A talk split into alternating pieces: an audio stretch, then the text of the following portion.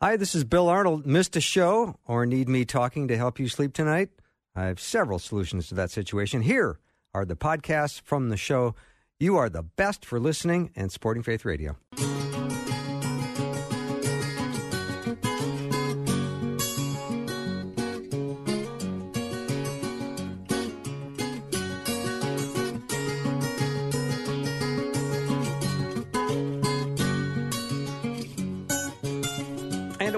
Welcome to Afternoons with me. I'm Bill Arnold. I'm awfully uh, excited about today, and I love our time together. And if you are uh, just climbing into your car, drive safely, uh, keep your eyes on the road. And, you know, I just was talking to a listener today who had what was almost a completely near fatal accident, but she was paying attention and was able to divert it. That makes me happy. Uh, just let's be extra careful as we're on the road uh, today and over the weekend because there's a lot of distracted drivers, and some drivers simply don't obey traffic laws, and sometimes they run lights, and uh, it's our job to be on the defense. So there's my driving lesson for the day, and that comes complimentary, all free. All right, uh, Kim Ketola is going to be joining me in just a minute, uh, so I'm looking forward to speaking to her. And I want to go to a verse in Hebrews chapter 11, verse 1. It says, Now faith is confidence in what we hope for and assurance about we we do not see. So, what an awesome thing faith is. What a great gift it is that God has given us faith, that we can rest in the assurance of our faith. Let's do that today, all day. Let me take a little break and then bring Kim on.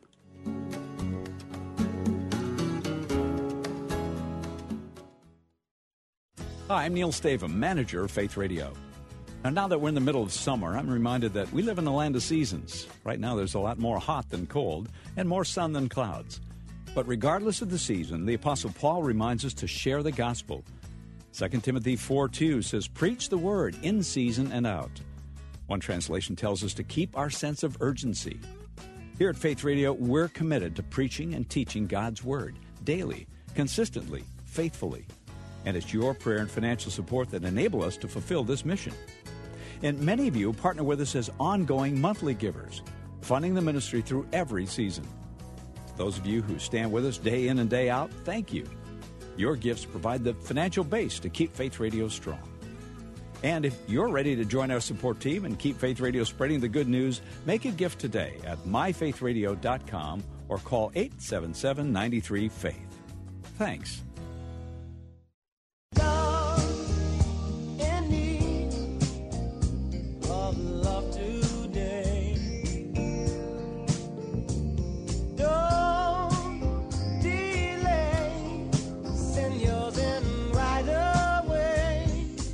Kim Ketola is such a great, great friend of Faith Radio and has been on the air uh, for a long, long time. And she is uh, a pro life uh, advocate and she uh, helps women heal from abortions and is always compassionate and caring. And I always love talking to her. Kim, welcome back to the show. Hey, Bill, it's good to talk with you yeah. too. Where's the best place for people to find you nowadays? Where would they go Well, on the web? You know, everything's still archived at cradlemyheart.org. Okay. And I'm occasionally still posting on social media on Facebook and Twitter. Maybe weekly or every other week Yeah. I try to put something up there. So, um, yeah, check my check my Facebook and Twitter or the website itself. Um, What about abortion recovery support? Well, okay, that's a, that's what I'm doing, but it's mostly a local resource. But that's uh, my volunteer position. I'm Okay. leading I'm leading that outreach of the Fayette Pregnancy Resource Center, and so we're offering Bible study groups, and we have another one coming up starting in September, which will be our third group we've offered this year. Which I I'm kind of excited about that. We um, you know we know the need is there, but it's been very difficult. I know for many ministry leaders to be able to invite women and coax them from their isolation and hurt and grief um, to get them into these recovery circles. And so, yeah, I'm I'm helping to lead one of those um, uh, in the local area here near Peachtree City where I live. Yeah, and you are using your gifts for God's glory. So, You know, and it's interesting, Bill, because it's such a different dynamic than broadcasting, Mm-hmm. right? I'm sure, like it's like live theater versus broadcasting. Right. You're, you know, you're sitting in a room talking to yourself, basically, a microphone. Right. uh, I, I don't even have a producer here. Okay, I'm literally in a room talking to myself uh, and you. but um, when you make that switch to doing live face to face ministry, um, and it becomes a literal audience of one or 2 people, you know, and you can you can see their reactions and truly interact with one another and, and you really watch hope begin to dawn on someone's face. It's just an amazing thing. And for me, I think the whole thing, you know, I've been doing a lot of uh, help with the grandkids this summer too, and this year, and you know, th- these are these are hours spent in obscurity, right? You're saying no to the three year old for the fourth time in the hour, and you're wiping up a mess again, and you know, no one's really no one really pays attention or cares that this is how you're spending your time compared to being on the radio, right, where you have an audience and people are you're getting paid, you know. Uh, but Well, you might have been getting paid, but not me. sorry, man.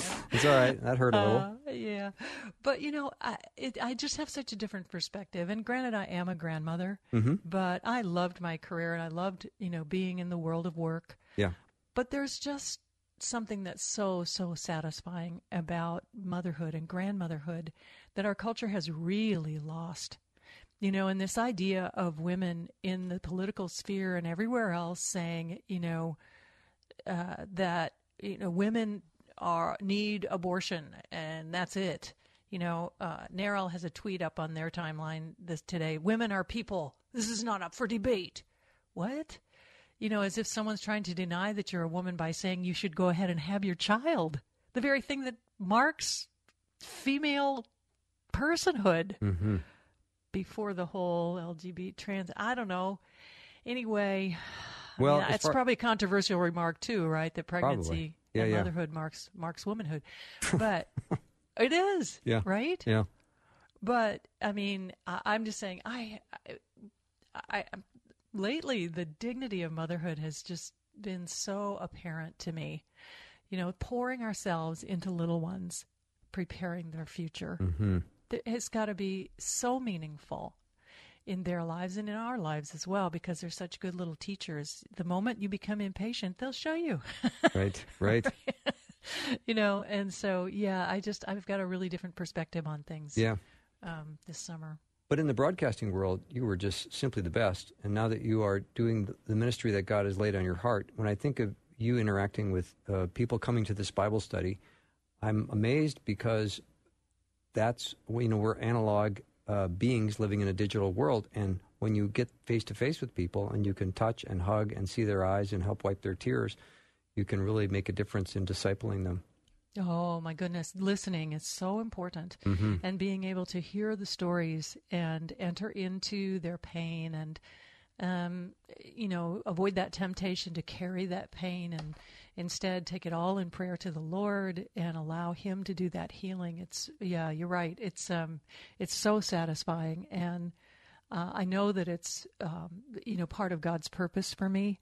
Um, we we may be coming back with a weekly broadcast. I'm still working on that and trying to discern that. I know the need is still there for pro life voices on you know on the radio dial. Um, but yeah, I just I, I want to encourage young women in particular.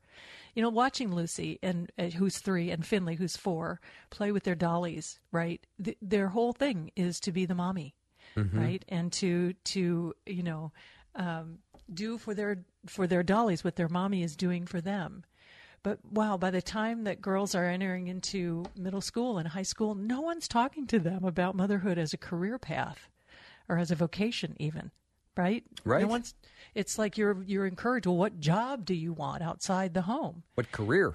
Uh, Right, and there's nothing wrong with that either. Like I said, I had one not. for uh, almost 40 years. Nothing like, wrong. Yeah. Bill, I was on the radio so long. As I've said, people were like, "How can we miss you if you won't go away?" I was there every day Yes. for a lot of years, you know. But um, so I'm not taking anything away from what we can accomplish outside the home. But wow, I'd really like to inspire girls who love to nurture and who understand the importance of motherhood.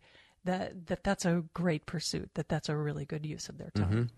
and frank- talents. And frankly, Kim, the world needs lots of gentle persuasive voices like yourself because I'm looking at um, a, a tweet that came out, and it was written by the president. He said virtually every top Democrat also now supports taxpayer funded abortion right up to the moment of birth, ripping babies straight from the mother's womb. And he's gotten a tremendous amount of backlash because um, people don't like that language. Well, they don't. You're right. They don't want that exposed or put into those words or that clearly stated. But he's exactly right. That is the policy. That's been the policy since Roe v. Wade and Doe v. Bolton, both of which were, you know, government by fiat, by the Supreme Court rulings. They were never written into law or debated by any legislative bodies. The Supreme Court made those decisions based on a right of privacy that they discerned in the Constitution, which has been kind of difficult for others to find in the in the aftermath. By the way, no uterus, no voice, right? The corollary mm-hmm. to my body, my choice. Mm-hmm. Uh, all men made that decision, ladies. Right. Those were nine male Supreme Court justices in 1973. And so, yeah, I mean, Doe v. Bolton, the companion ruling, uh, said any reason, Bill, any reason could be psychological, could be emotional, could be you know she, she has a fragile mental health issue. All and all it took was one doctor to agree with that, and up to the moment of birth, destroy the child which is, you know, pro life obstetricians will tell you there's never a justification for that. Mm-hmm. If the mother's life is at risk, you do an emergency cesarean birth and then you, you know, help her with her with her life threatening condition. You don't have to kill the child to save the mother. Mm-hmm. I mean, it's absurd. And it's, um, we have to keep speaking out. And I, I, you know, I applaud President Trump and anybody else who calls it what it is. You know, killing children right up to moments before their birth. It's been the law of the land since 1973. Some states have managed to, you know, legislate in a way that it may not unfold in that exact way in their states, but there are places in the country right now where that's absolutely the truth. Mm-hmm. All right, Kim, let me take a very short break. When I come back, I'd like to ask you about uh, a lesson that we could maybe learn from a pre Roe v. Wade experience. All right? Kim Ketola is my guest. We'll take a short break and back in 90 seconds.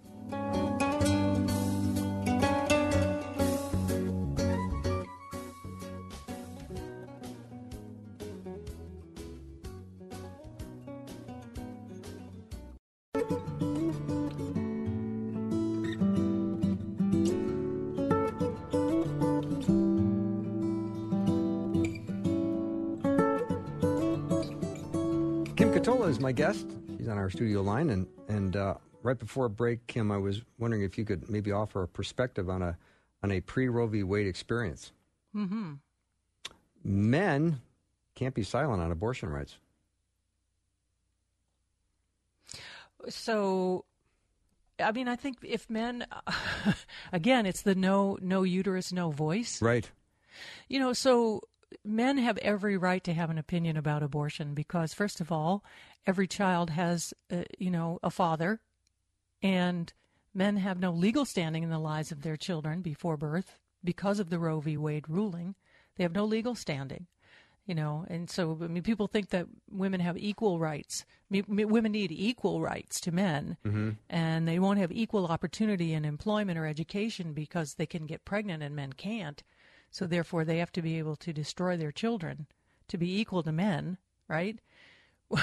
included in that ruling is that men have no standing legally in the lives of their children before their birth. I mean, most men don't know that. I don't know. I mean, I think if most men knew that, there might be. I, I hope there would be uh, more of uh, uh, a, a, a, a, voicing of protest, of dissent from men. Um, I hope that this doesn't equal men uh, you know, liberating themselves from their responsibility as fathers. I don't know, Bill. Uh, but yeah, the the bullying that goes on around abortion is um, it, there's just one more aspect to it. Mm-hmm. That men need to be quiet. Men can't have an opinion. Uh, men are trying to oppress women if they want to defend life before birth. Um, we've gotten to a pass where instead of women, because they have the added responsibility of motherhood, right? that they should be more protective of their children. Instead, they want to shake off all responsibility Mm-hmm. and behave as if it, the children are their property. And, um, you know, because they're housed within their bodies, which is how women actually speak about it. And uh, for this to be, you know, some sort of social justice is, is again absurd. Where's the justice for that child? Where's the justice for that father? Where's where where else would anyone who calls himself uh, a person interested in social justice frame another human being as property? I mean, it just Yeah. it, it, it makes no sense. It's it's logically incoherent, and of course, it's moral idiocy. I agree. So, um, because Planned Parenthood will, you know, always they're always going to be wanting to do abortions because that's their business, and when there are botched abortions, because it is a dangerous procedure, uh, they've done a, a pretty good job of trying to hide these problems from the health department, haven't they? Well, they have, and you know, the and health departments in some states have done a better job than others of monitoring that. But I mean, California does no abortion reporting whatsoever. The Centers for Disease Control compiles information from states which uh, report voluntarily. California does not, nor does Maryland. And Maryland is one of the six or seven states, or maybe eight, that will allow abortions up to the moment of birth. And so it, it, that's very interesting that they're not reporting what has happened in those abortion procedures because, you know, Bill, abortion is still taking the lives of women. There's all this scaremongering about making abortion illegal is going to force women into dangerous procedures. And I mean, all of the lies and deception that the abortion lobby used to get abortion legalized in the beginning are still being used, even though they've been debunked, even though the people, some of the people who, you know, promoted those ideas have recanted them, but they're still trotting that out that, you know, if we make it illegal, women are going to, well, women are dying. Women, uh, you know, we can look to Karnamaya Mongar, one, the victim of Gosnell, who allowed an unlicensed medical professional to give her anesthesia, which took her life. Uh, we can look at Tamika Shaw, who died at a Planned Parenthood in Chicago and whose family was given a, a payout that included a non disclosure agreement um, there, Tonya Reeves, Tamika Shaw. There are women whose names we all ought to know. Eileen Hope Smith. Her mother didn't even know she was pregnant until her best friend, who accompanied her to the abortion, called her from the emergency room where she was sent when she was bleeding out, and she was already gone. I mean, there's no such thing as a safe abortion because it's a very unnatural procedure and it Mm-hmm. always involves bloodshed, the mother Mm. and the child. And this is why it's wrong in, in God's sight because it sheds innocent blood. And we're told, you know, in the commandments that this is prohibited. So, yeah, they don't want health departments looking in on this. You know, the whole thing in Missouri, the whole thing in Texas. The abortion industry calls it trap laws when anybody tries to regulate what happens inside of a clinic. And the fact that there's no mandatory reporting means they're not accountable. So, how would we even know? You know, there are groups like Operation Rescue that have made it their business to monitor, literally standing outside the facilities watching for ambulances and documenting lots and lots of trips to ERs and ambulances. You know, but uh, there's no there's no requirement that any abortion provider would report on that. So, Kim, I'm wondering if abortion rights supporters, people that say I'm for abortion, are they just sort of buying the rhetoric uh, without really knowing the facts? Do you think there's a, a fair amount of the uh, population out there that if they were better informed, they might change their opinion on it? You know, I I really wonder. I remember Cecile Richards saying that life begins at birth, which is a profoundly ignorant scientific opinion. it's profoundly ignorant. Every obstetrician knows he has two patients in a pregnant woman, and he's obliged by law to not do anything for the woman that would jeopardize the, her child. Right? So that's nonsense that there's no life there until birth. But this is what they've convinced themselves of, Bill that somehow, you know, drawing a breath or being outside of the birth canal confers some new special status when it's exactly the same being that it was he or she was moments before birth. Mm-hmm.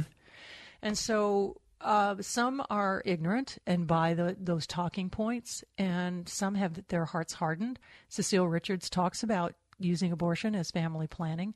Ilyse Hogue of NARAL, you know, all of these leaders are um, unrepentant abortion uh, adopters, if you will. You know, they've had abortions and they haven't repented. And so, what does that do when you have sinned and you don't repent? I mean, they might not see it as sin, but that doesn't matter, right? If you're, if you didn't see the the speed limit, but you're driving 55 and a 40, you just broke the law, mm-hmm.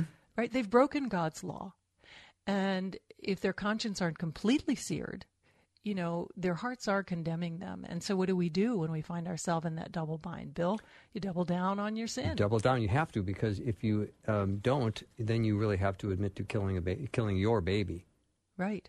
And how right. do you live with and yourself? Now, and now, if your career and your whole life is built on that, you know, it's that's got to be a very shattering thing, and that's why it was so powerful to watch Abby Johnson's story in Unplanned. Mm-hmm because it was her worldview as well as her career, as well as, you know, everything, her cause, right? And it all crumbled before her based on truth. And so, I mean, that's what we have to pray for that God will break through. You know, I mean, he used people in Abby's case, and the Holy Spirit did the work that the Holy Spirit can do in such beautiful, awesome, winsome ways. You know, and and that's what we need to strive for to be beautiful and awesome and winsome, and to you know um, speak truth. Yeah. speak truth and welcome people. Kim, do pro abortion folks ever look for any passage in the Bible that's going to support their position?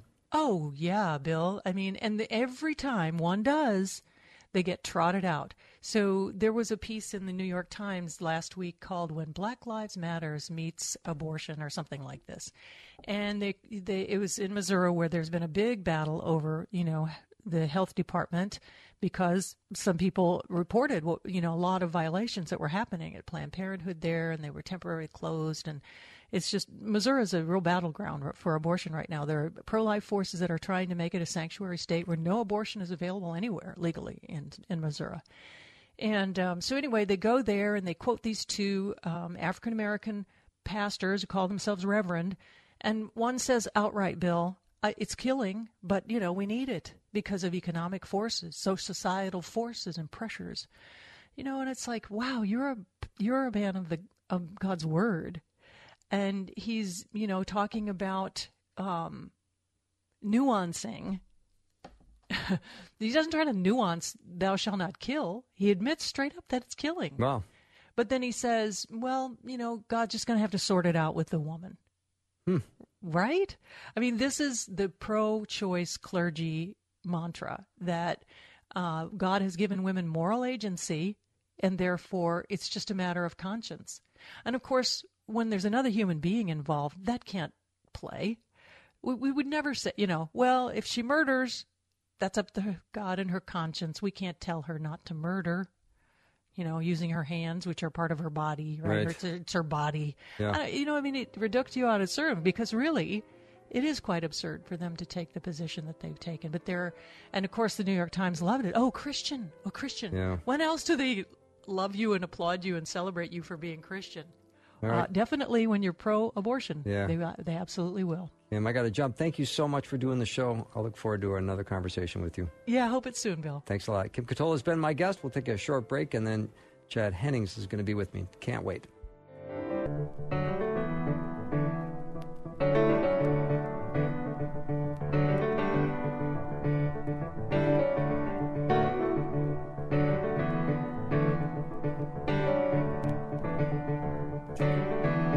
Like a good resume, here's one. Three time Super Bowl champion, U.S. Air Force fighter pl- pilot, 45 missions in northern Iraq. That belongs to Chad Hennings. He's my guest. Chad, not to be dismissive, but is that it? no, I've been there, done that. Oh, yeah. move on to more important things in life, right? Like husband, father, etc. Yeah. Right, right. Uh, really cool to meet you. Uh, uh, thank you for doing the show, and I think you're a man of discipline. Love to hear more about uh, just you. You're you're growing up. Tell me the fam- Tell me about your family. Yeah, I uh, I was very fortunate. I'm a farm boy from Iowa. Okay. I grew up on a family farm that has been in our family for over 140 years. So I grew up watching my father, my grandfather, working side by side with them, with my brothers, um, learning the great American work ethic, and that's where I I learned a lot about self discipline, a lot about self sacrifice, commitment, overcoming odds, um, and I carried that those principles, those virtues into playing athletics in high school, mm-hmm. attending the Air Force Academy, um, having achieved you know some semblance of success both on the gridiron as well as in the classroom you know, going on to fly jets. Um, uh, as you mentioned earlier, 45 missions in northern Iraq, yeah. first go around in 1992, and then, you know, after the, our armed forces went through a reduction in force, which allowed me, they not just for me, but across the board, they waived commitments of a lot of people, which allowed me to get out early to go then play for the Dallas Cowboys for for nine years, and you know, I was just doing another interview here a few days ago, and and it was reminiscent that what I think is kind of cool. I flew my last mission in northern Iraq in January February time frame of 1992, in that fa- same football season I played in the Super Bowl. Wow. So that's kind of cool. I that's thought. really cool. Now, did you grow up in a Christian home? Was there was faith important yes. growing up? Yes, I grew up in a very conservative liturgical home. Okay. Missouri Synod Lutheran, yeah. and a lot of truth. Um, Sunday school. Uh, uh, confirmation classes, uh, very biblically disciplined. But at that same token, it it you know more the traditional faith that was light on relationship. And for me, my my faith really took where I I'll say I'll put it this way, where I took ownership as to who I was as a Christian, mm-hmm. and that I realized that there is a need to have a relationship with Jesus Christ as my Lord and Savior part of my testimony is when I was playing for the Cowboys, my son, who is two and a half years old at the time, just finished. We had just a couple weeks after winning our third Super Bowl in four years with the Cowboys. My son gets really sick, and he takes. He ends up having an autoimmune illness where his body was attacking itself. And this was the first time in my life where I wasn't able to control an outcome by my own performance, by my own strength, by my own abilities and wit and determination. And that's where I I came to the end of myself and I realized, God help me. You know, I prayed that simple prayer of three words, God help me. Got on my knees and I realized that um, there's more to this walk. There's more to this walking uh, walking through God's kingdom today than just attending church on Sundays or attending a Bible study. That it's it is truly a relationship, and how do we partner with Him to be His his his mouthpiece, to be His hands and feet into serving others and to worshiping Him and making His name known. Mm. Chad, it sounds like you're not used to feeling uh, desperate or out of control. exactly, and I think for any man to feel desperate and out of control, it's it's not a comfortable position to be in. I get that, but I'm I'm just looking at your your experiences, and you know, so you're growing up on a farm, you're working hard, you're probably eating 11 meals a day, um, and you are probably giving God some thanks for some physical gifts He's been giving you. Am I right on that? Well, yeah, and again, well, just cut right to the chase. It was very superficial. I get that. No, no, I get that. I get that. But it did. Yeah.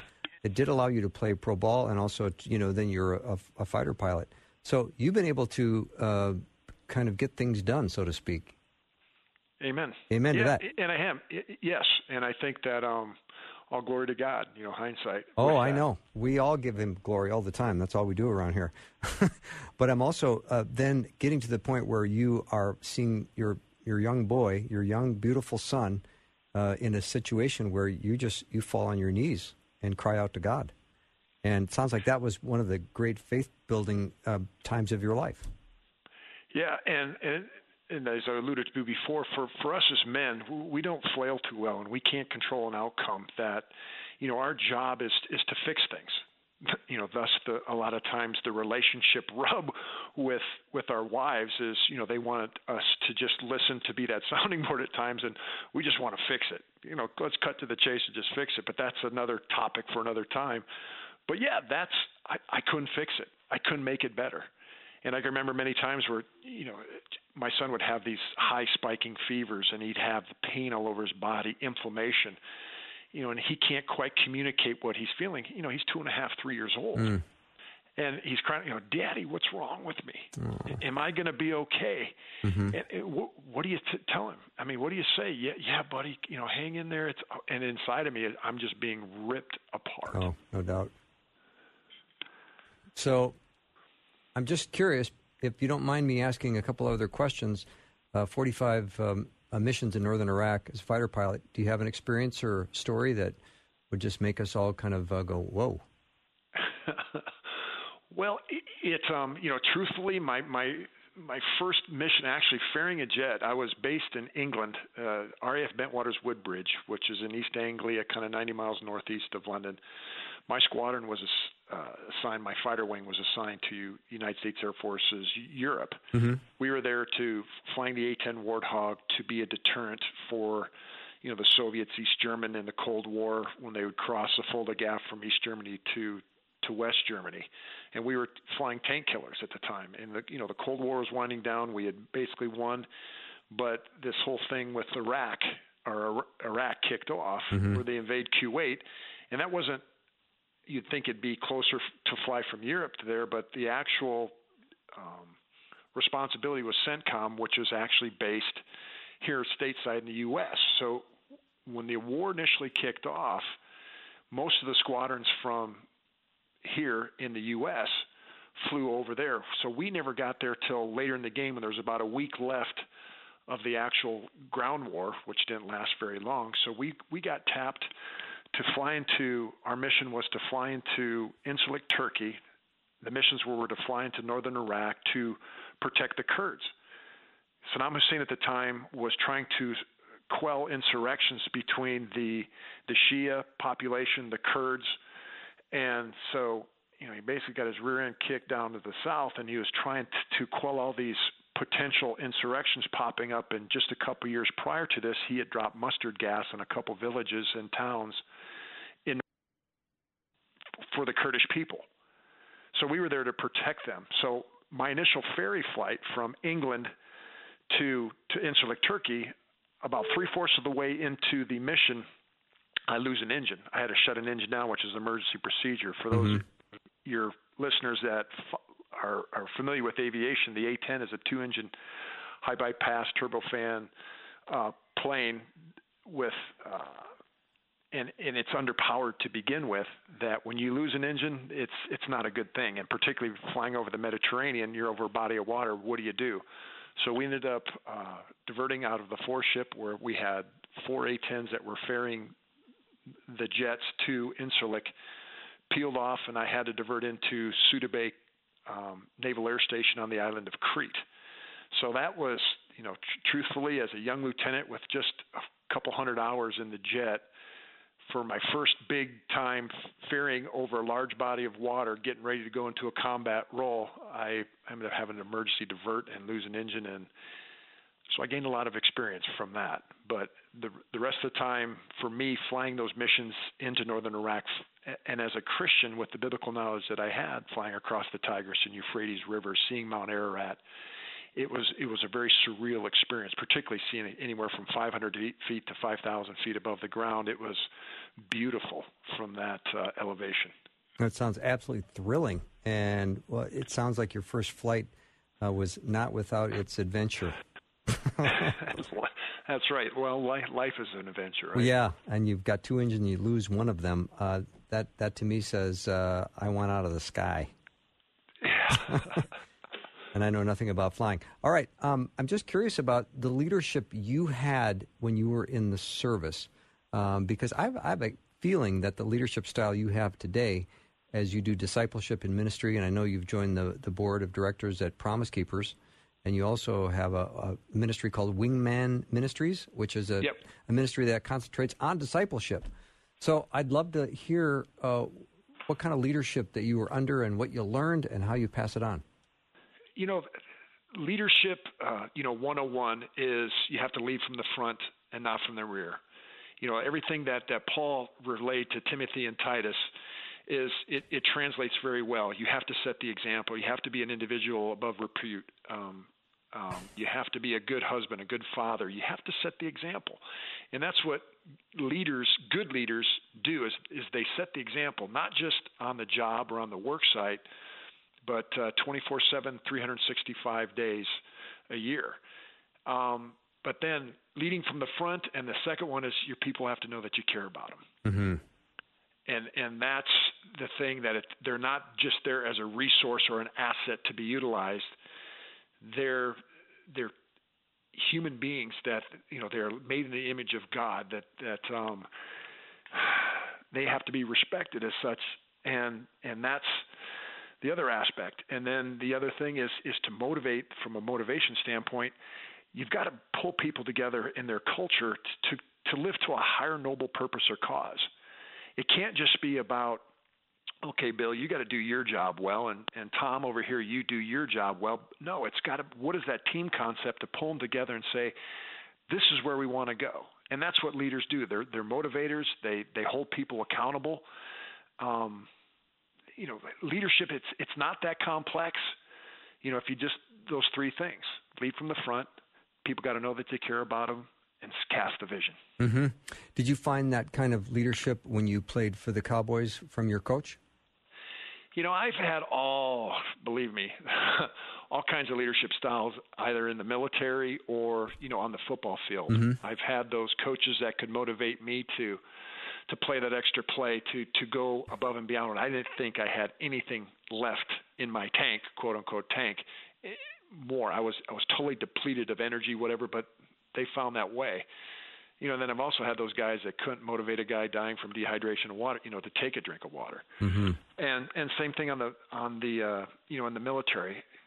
You know, the military as well as you know the football field. Well, that's playing for the Cowboys. It's a microcosm of society. There there are good leaders, bad leaders, and there's good coaches, bad coaches, good commanders, bad commanders, and you know you see pretty quick when when people that are serving under you, they, they they're pretty you're pretty transparent in the fact that people can see pretty quickly does this guy care about me? Or is he just trying to use me to to climb the ladder to get to the next job?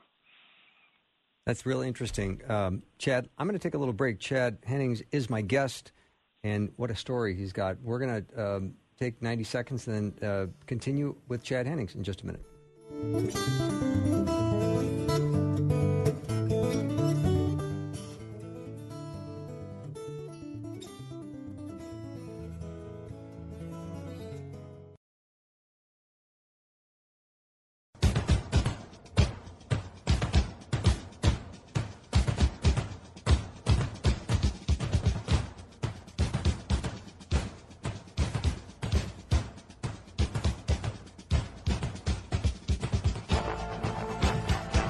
Welcome back to the show. I have Chad Hennings on the on the studio line. He is uh, a former um, defensive tackle and played uh, with three Super Bowl teams, and also was a uh, Air Force fighter pilot.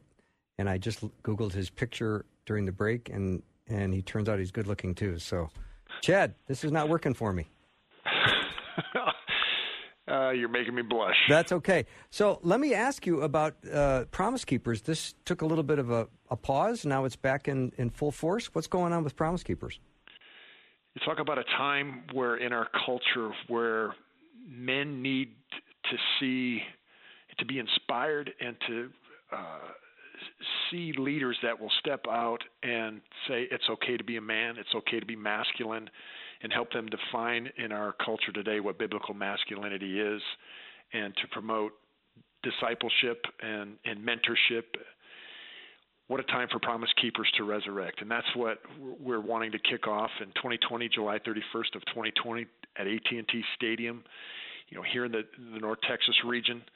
Um, i'm excited to be a part of it because uh, we get calls i get calls from from men all over the country too that you know, they're they're tired of being beaten down. They're tired of of having to kind of take a back step or a, a back seat to what culture tells them it means to be a man. Mm-hmm. And um, you know, times such as these for good men to to step forward and to say, "This is who we are." This is who God professes us to be, and this is the torch and the banner that we're going to march forward with.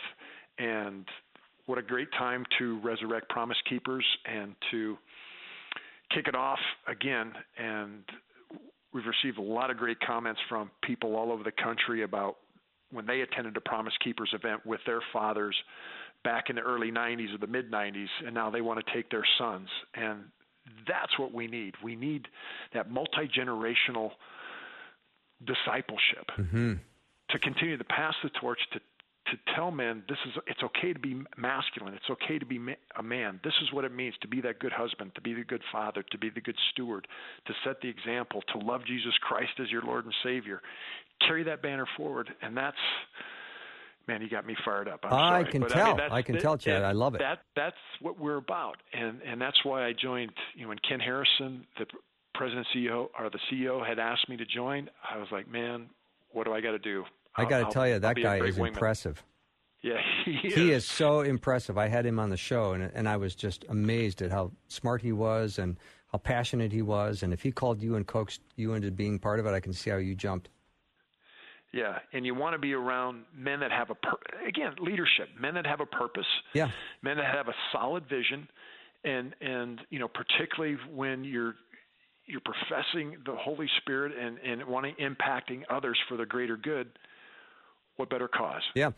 Uh, Chad, talk about how important men need to prioritize their not only their own spiritual health but their family while they're out trying to uh, win the world and pursue success. Know, hey, I've learned those lessons as we talked about early in the um, in our interview that I was all about pursuing the world. Right. Success, success, success over significance, and at times, you know, my family suffered. I can tell you many times where I you know, whether you're flying a mission or when we had kids playing for the Cowboys, that you know I was home physically, you know, after a game, but I wasn't there right. um, mentally or emotionally because I was replaying the game in my mind. I was thinking about okay, what I had to do the next next game or the next practice, and and so many times that men we've received our identity and our significance through what we do, and and what we do does not define who we are, mm-hmm. and that's where, for me, is what I'm about here is about helping men discover their identity, who they are as as men in Christ. You know, seek the help that you need. There's a lot of guys. We talk about military men and women, our military men coming back from downrange serving in the military that have post-traumatic stress, that they have had some traumatic event that has happened to them. Well, you know, and realistically, we have a lot of men, whether they served in the military or not, that are walking around that have had a lot of unfortunate things that either they've done to themselves or are things that others have done to them that they're walking wounded. And we need to get men healthy first and foremost. You have to have, you know, love the Lord your God with your heart, soul, and mind. Love your neighbor as yourself. You got to love yourself first. And there's a lot of guys that have self-loathing, shame, etc. around them because of those things that have happened to them, whether they brought on themselves or others. Mm-hmm. And then once they find that aspect of who they are in Christ, man, then they're ready to take on, then they can take on the world because they have proper identity. Then they can be that husband, they can be that father, they can be that mentor, that discipler to go out and impact others for Christ. But, you know, it's a progression. And, you know, first of all, we got to help men discover who the true Jesus Christ is, who our Lord and Savior is, to seek that salvation experience. But now that's where the work begins. That's where the fun begins because you're living between the already and the not yet. And you will never know who you really are until you know who you are in Christ. Amen. Amen. To who you are, you got to know whose you are. Exactly. You're either of the world or you're of Christ. Because, Chad, you know the way us guys talk. So, hey, Chad, nice to meet you. What do you do? I mean, I'm instantly asking you to identify by your success or lack of success. Because if you're successful and you've been in three Super Bowls and you're a fighter pilot, I might want to get to know you. You sound like a cool guy. Well, yeah, eh, but you know what? That's not who I am. I'm I a get it. in Lord and Savior Jesus Christ, I... and that's when I get the chance to tell guys that. It's just like guys, when, when I when I talk to different church groups around the country, that's part of my whole spiel. My shtick is just that, guys. Look, at I've been able to do all this, but I've suffered in the fact that you know my son suffered. I couldn't overcome this. I need a savior. I've been able to make money. I've been able to ha- achieve the worldly success in the eyes of the world, but it's meaningless. It means nothing. It's here today. It's gone tomorrow. Mm-hmm. And the only thing that lasts is that aspect of the assurance of our salvation in our Lord and Savior. Yeah, I wish people would understand that what you just said is absolutely true. because there's so many people listening that go, well, yeah, but if I had three Super Bowl rings and and the kind of success Chad had, then maybe I'll be able to say money doesn't mean that much and and career success doesn't mean that much. Well, I can tell them, I can introduce them to several athletes over the years that have had three Super Bowl rings, that have had a lot of money here today and it was gone the next day. I know. I mean, literally, because they didn't have that identity established as to who they are. And um, it, it's not lasting. No, it's not. It's not lasting. Yeah. Uh, let's talk a little bit about what it means to live a life of, of excellence, because I think that's, that's something we all want. We all want to do everything we do with excellence. We want to be uh, using our gifts that God's given us to glorify Him. And so, how do we pursue and, and live that life, Chad? Because it sounds like you've done really a nice job of it. Well, first and foremost, you have to realization that living excellence it's not a destination. You never arrive. Mm-hmm. it's a continual process. Just like your walk with christ it's your your faith it's it's as shallow as the shores of the ocean or the depths the deep depths and it's there's always room for a quote quote unquote room for improvement. But with that comes that aspect of you know identity who you are and then after that it's the aspect of realizing it's i can say three things to be your best self every day it's to be an encourager to others for them to do the same. But then the organizations that you're affiliated with, that may be at your work, it may be your family, any other uh, charity or nonprofits or paraministries that you're involved with, encourage those organizations to rise to a higher noble purpose or cause. If it's faith based, hey, it's all about Jesus Christ, telling others about the saving grace and worshiping God.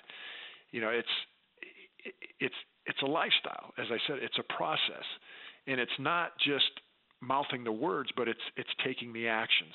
And you know, as I'm reflective just upon that, there's so many times where you know, it, it's like when they say um, sharing the gospel, use words when necessary. Mm-hmm. It, it's the same thing in, in living that life of excellence. It's your actions matter more so than than your words your your action have more of an impact than your words will ever in and of by themselves. Yeah, that old, it's that old saying, "What you're doing speaks so loudly, I can't hear what you're saying." Exactly. Yeah. All right. Uh, you had a nice career in the Air Force, nice career in the NFL. If you could only pick one, which one would you have picked? I'd go back and fly jets in a heartbeat. All right. Even when one engine tanks? Yep. Okay. No, amen. Yeah. That. Yes, I would. Yeah. I would do that in a heartbeat. Yeah. And your uh, your young two and a half year old son who had that autoimmune issue, how did he come out of that? He's 26 years old, graduate from college, gainfully employed. Yay! And um, he's he's doing great. He still has some uh, physical ailments that uh, preclude him from you know being quote unquote totally normal from a physical standpoint mm-hmm. but he's he's a great young man and he's he's doing good things. He loves the lord and i couldn't be more proud of him. Yeah. And after church on sunday do you still like watching football? I will. I'm i'm you know truthfully I, i'm i'm more of a college football fan. Okay. I am what I'm team do you follow? fan. Well, I, from college football, yeah. I, I fly my Air Force Academy Falcons, but then I'm also okay. a, a Big Ten fan. Growing up in Iowa, I was a University oh, sure. of Iowa Hawkeye fan, so yeah. I'm, I'm I follow the Big Ten more than you know the SEC or or the Big Twelve or yeah. And just a, a, a little final plug for Promise Keepers. If if I want to put something on my calendar and even travel to go somewhere, is there a, a Promise Keepers website I can just go to? promisekeepers.org and realize two guys that I think the tickets are going to go on sale August 1st. They are going to go on sale, but I think they're going to go out fast. Okay. So if, if any of your listeners, you can pre-order them right now on the Promise Keepers website, promisekeepers.org. But this is going to be an experience like none other. And cool. for those of your listeners that have ever attended a Promise Keepers event in the past, one of the biggest takeaways that a lot of guys say is the worship to hear you know 30 40,000 guys worship together is a phenomenal experience. But when you get 72,000 like we're going to have at AT&T Stadium it's going to take it to a whole new level. Wow. Chad thank you so much for doing the show. It's been really nice meeting you. Hey appreciate it. All right. Take care. Yep. Chad Hennings has been my guest. You can head over to uh, promisekeepers.org to learn more about that event. We'll take a little break. Then Dr. Alex McFarland will be joining us. Can hardly wait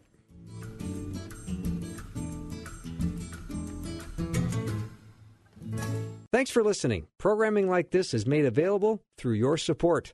Information available at myfaithradio.com.